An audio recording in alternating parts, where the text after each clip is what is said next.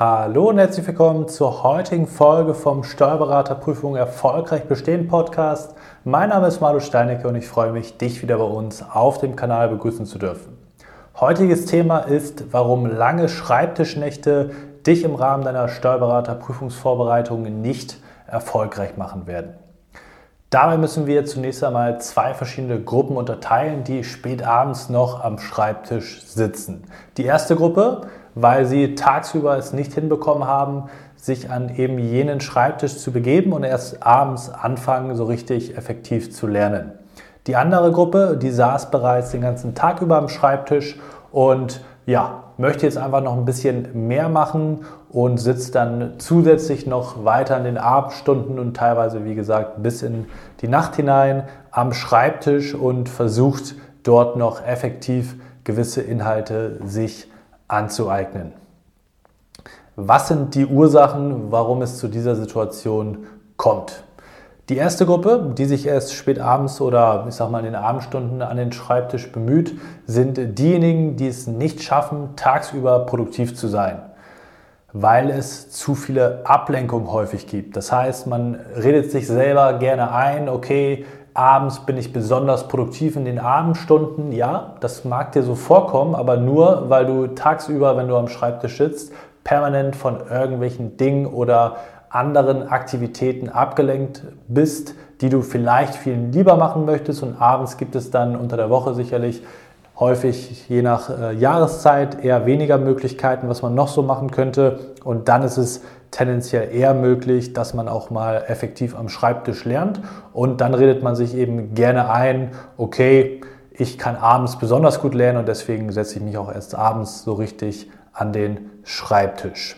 Die zweite Gruppe sind eher diejenigen, die permanent ein schlechtes Gewissen haben. Das heißt, sie haben insbesondere aufgrund der umfangreichen Masse, die an Stoff zu bewältigen ist und der immer knapper werdenden Zeit eigentlich permanent ein schlechtes Gewissen und versuchen ihr Zeitproblem, also den Stoff noch bis zur Prüfung irgendwie durchzubekommen, auf der Zeitebene zu lösen, um sozusagen das Maximum rauszuholen und sich alle Themen anzuschauen.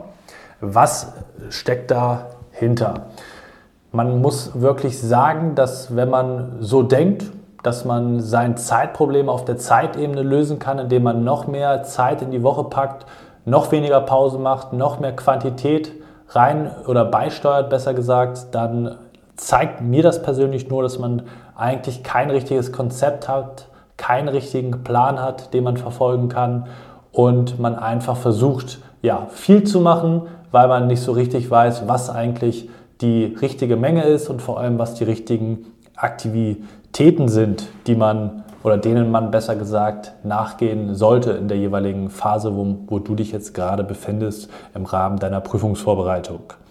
Was ist die Lösung für beide Situationen, egal in welcher Gruppe du jetzt konkret drin stecken solltest?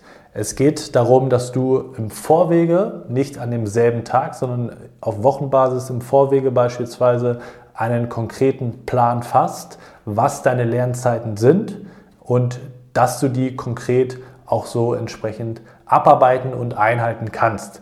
Es darf sozusagen nicht dem Zufall überlassen werden, welche Zeiten du sozusagen nutzt, um zu lernen. Wenn du es im Vorwege ganz rational auf der logischen Ebene, ohne dass es emotional ist, weil du irgendwelche anderen Aktivitäten machen könntest in dem Moment, die du vielleicht dann gerade lieber machen würdest oder du beispielsweise jetzt von diesem schlechten Gewissen getrieben bist.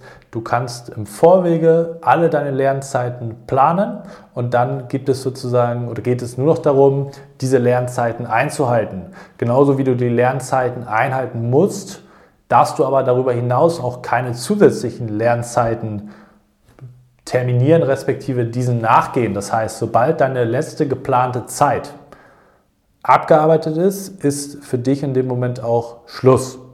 Was sind die Folgen nämlich, wenn du so vorgehst, dass du beispielsweise den ganzen Tag über lernst und abends auch noch ähm, der Meinung bist, okay, ich muss jetzt bis in die Nacht hinein da dort am Schreibtisch sitzen und meine Lernfortschritte da noch vorantreiben. Das Problem, was entsteht, ist nicht an demselben Tag, außer dass die Qualität der Fortschritte sicherlich zu wünschen übrig lassen wird ab einer gewissen Stundenanzahl. Vor allem der nächste Tag wird das Problem sein. In den Morgenstunden, wenn du jetzt eigentlich effektiv lernen könntest, weil 90 Prozent sicherlich der Menschen bzw. der Anwärter besser gesagt auf das Steuerberaterexamen in genau dieser Phase ihre maximale Produktivität entfalten könnten.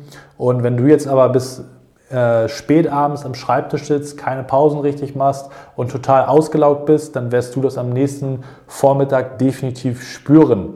Und das hat zur Folge, dass die Produktivität abnimmt am nächsten Tag, dann du sozusagen den gesamten Tag über nicht das Level erreichst, bis vielleicht in die Abendstunden hinein und du wieder genau in die gleiche Falle tappst und wieder versuchst, das, was du am Tag über nicht geschafft hast, dann in den Abendstunden so nachzuholen, damit du auf, eine, auf ein gewisses Pensum dann letztendlich kommst. Und das ist ein Teufelskreislauf, dem du eben nur so entrinnen kannst, indem du konsequent im Vorfeld planst und vor allem nicht an demselben Tag, in demselben Moment. Das heißt, du überlässt deine Entscheidung, wann und wie viel du lernst, nicht mehr deiner Emotion, in dem Moment, sondern du machst es sozusagen im Vorwege, am besten an deinem freien Tag, wo du ausgeruht bist, wo du einfach gute und strukturierte Entscheidungen treffen kannst, die nicht auf Disziplin basieren oder auf dem aktuellen Moment, dass du Lust hast oder eben keine Lust hast, sondern es geht darum, dass du wirklich in der Lage bist,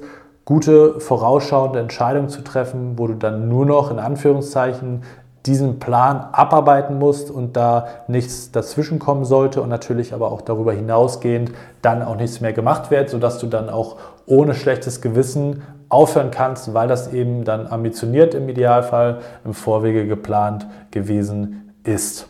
Und das ist das Stichwort, du brauchst einfach einen Plan, den du vertrauen kannst oder dem du vertrauen kannst, besser formuliert.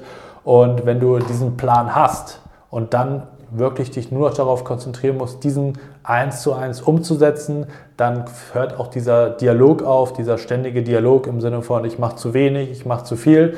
Wenn du Vertrauen hast in deinen Plan, dann kannst du dich wirklich nur noch darauf konzentrieren und das ist ein entscheidender Vorteil in deiner Prüfungsvorbereitung. Dann läufst du eben auch nicht diese Gefahr, permanent in diesem Modus des schlechten Gewissens zu verharren und der permanent eben diese negativen Gedanken auch selber einzureden, was dann eben zu diesen weniger sinnvollen Aktivitäten führt, wie eben abends oder nachts teilweise noch spät am Schreibtisch die Zeit zu verbringen. Dann bist du zwar beschäftigt, aber nicht sonderlich produktiv, wenngleich du in deiner eigenen Wahrnehmung vielleicht noch was anderes denken solltest. Du bist einfach nicht so produktiv, als wenn du es tagsüber in einer konsequenten Art und Weise abarbeitest, wo du eben noch nicht kaputt bist von deinem jeweiligen Tag. Dementsprechend ist es essentiell, dass du eben einen solchen Plan entwickeln kannst, dem du eben auch vertrauen kannst. Und wenn du dabei Hilfe benötigst, dann kannst du dich gerne bei uns melden. Dann schauen wir, ob wir auch für dich einen genau solchen intensiven Plan, der alles berücksichtigt und vor allem dem du dann auch Vertrauen schenken kannst und den dann sozusagen nur noch in Anführungszeichen abarbeiten musst, dann darfst du dich, wie gesagt, sehr, sehr gerne bei uns melden unter www.esh-examenscoaching.de und dann schauen wir mal im kostenlosen Beratungsgespräch, wie das konkret für dich aussehen könnte und ob da eine Zusammenarbeit von beiden Seiten aus Sinn ergeben könnte. Ansonsten freue ich mich, dass du wieder mit dabei gewesen bist. Wir sehen uns in der nächsten Folge wieder. Bis dahin, dein Malo.